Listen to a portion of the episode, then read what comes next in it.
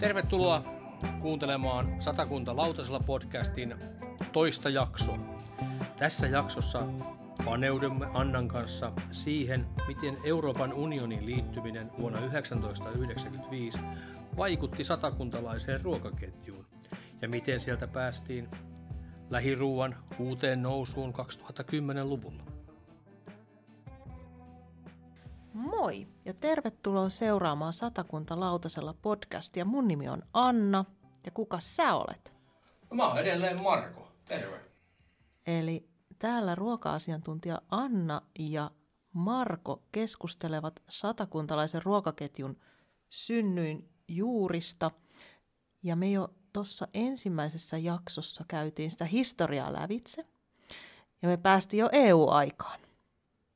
Kyllä. Ja nyt jatketaan siitä.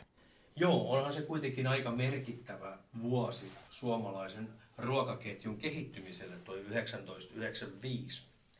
Mutta oikeastaan, jos muistellaan, kun itse oli nuori opiskelija silloin 90-luvun alun lamassa, ja sitä tuli tarkkaankin tarkan markan budjetilla käytyä siellä ruokakaupassa, niin kyllähän se muutos alkoi siinä vaiheessa olemaan kaupan valikoimissa aika huikea. Niin, mä oon vähän sua nuorempi, mutta muistan myös tuon ajan. Ja tota, mä asuin silloin vielä kotona. Mutta tota, tosiaankin siinä, siinä tapahtui 90-luvun alussa kaiken näköistä siellä, siellä tota, ruokapalveluissa ja erityisesti siellä kaupassa. Ja tota, mehän elettiin vähän semmoista vaikeaa aikaa siinä 80-luvun lopulla, 90-luvun alussa. Me ollaan vähän sellaisia laman lapsia. No joo, se on kyllä totta, että, että oikeastaan itse kun menin 88 vuonna kirjoitusten jälkeen broilertalolle töihin, niin se muutos seuraavina kolmena neljänä vuotena oli todella iso. Et silloin kun mä aloitin siellä, niin siellähän enimmäkseen broilerit pakattiin pakastepusseihin kokonaisina. Sitten tietenkin kauppojen palvelutiskeihin oli tullut jo 80-luvun alkupuolella maustetut broilerin neljännekset. Vieläkin vesi tulee kielelle, kun muistelee sitä uutta herkkua silloin, kun on itse on tällainen B-luokan makkaralla kasvatettu kaveri, minkä huomaa tuosta navan alta hyvin. Niin se oli huikea, huikea muutos. Mutta oikeastaan jos ajattelee, että välissä piti tietenkin käydä armeija, pääsi keittelemään hernessoppaa tuonne Lahteen, kun oli talousaliupseeri koulussa. Mutta sitten kun palasi yhdeksän, vuonna 90 keväällä takaisin tuonne broilerteollisuuteen, niin se oli suurta muutosten aikaa. Ja siihen liittyy aika paljon isoja asioita valtakunnallisesti. Eli silloin elintarviketeollisuus ja vähittäiskauppa tekivät sen päätöksen, että meillä niin kuin ruvetaan ruokaa tuomaan tarjolle tuoretuotteina. Eli ei pakasteina eikä säilykkeinä, mikä on edelleen monissa Euroopan maissa paljon isompaa kuin tuoretuote. Kyllä.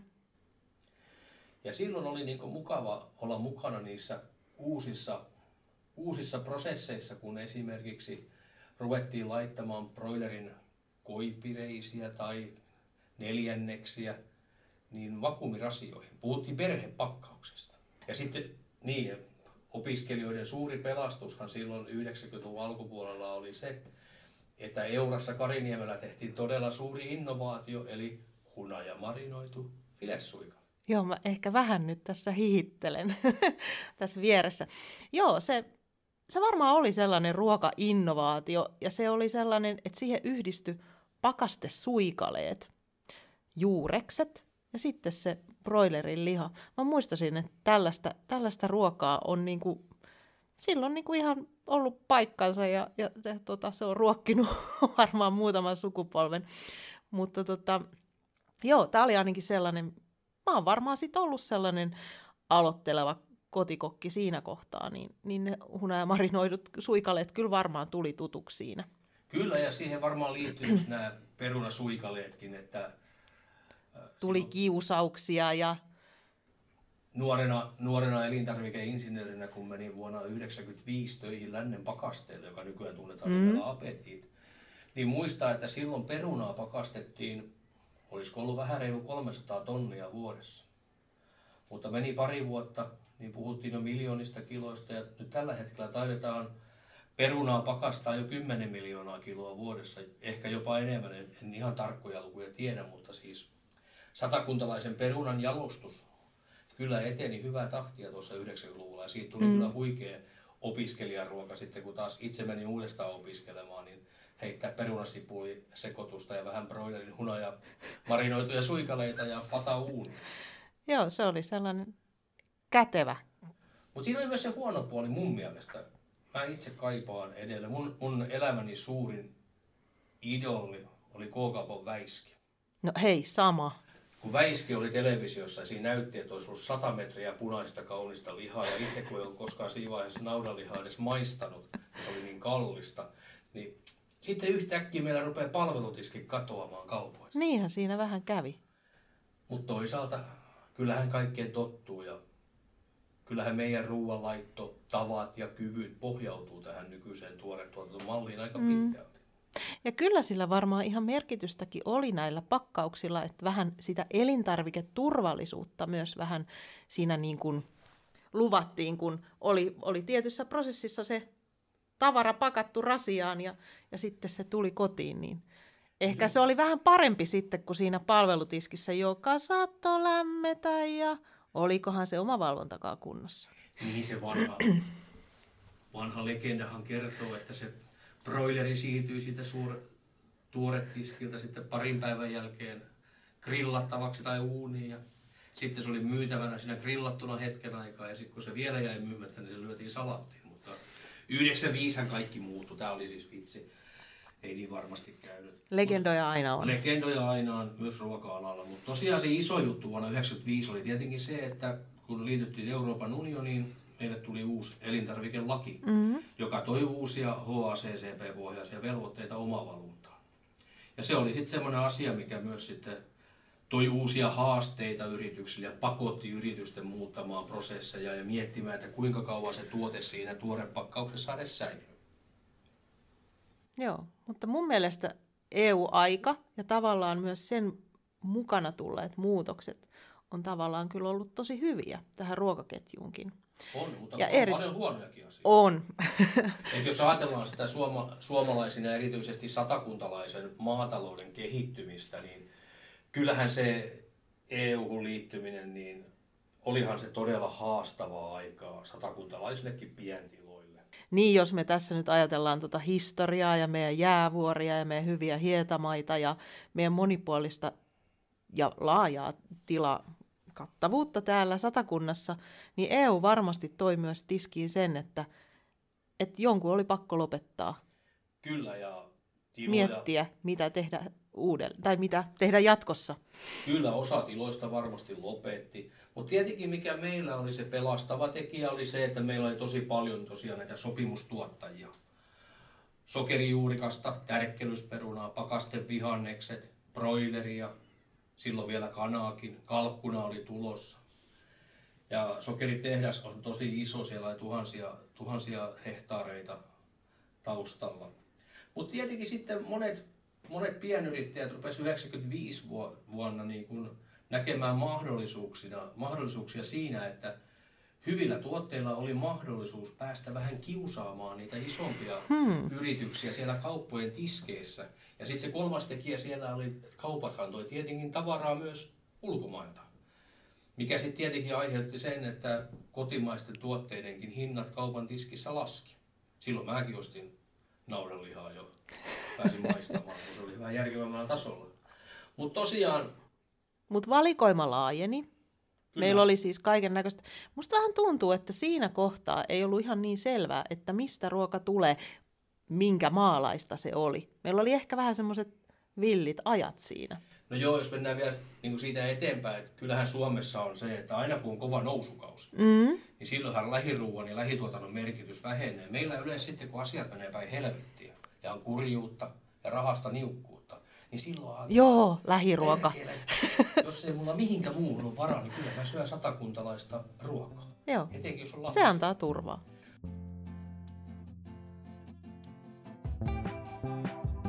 Hei, minä olen Anna.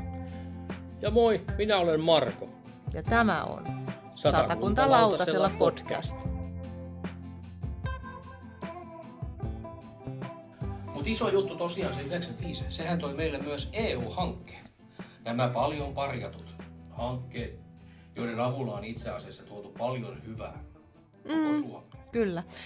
Ja niitä me ollaan varmaan meidän organisaatioissa päästy jo toteuttamaan. Mä nyt silloin 95 vielä, mutta jo siinä 2000-luvun taitteessa niin päästiin olemaan mukana ensimmäisessä EU-hankkeessa. Mä en tiedä, koska sä oot ollut sun ekassa EU-hankkeessa. No mä olin ensimmäisessä EU-hankkeessa vuonna 2001. Se, liittyi, se oli elintarvikealan koulutusta yrityksille, että sehän oli se trendi silloin 95 vuonna.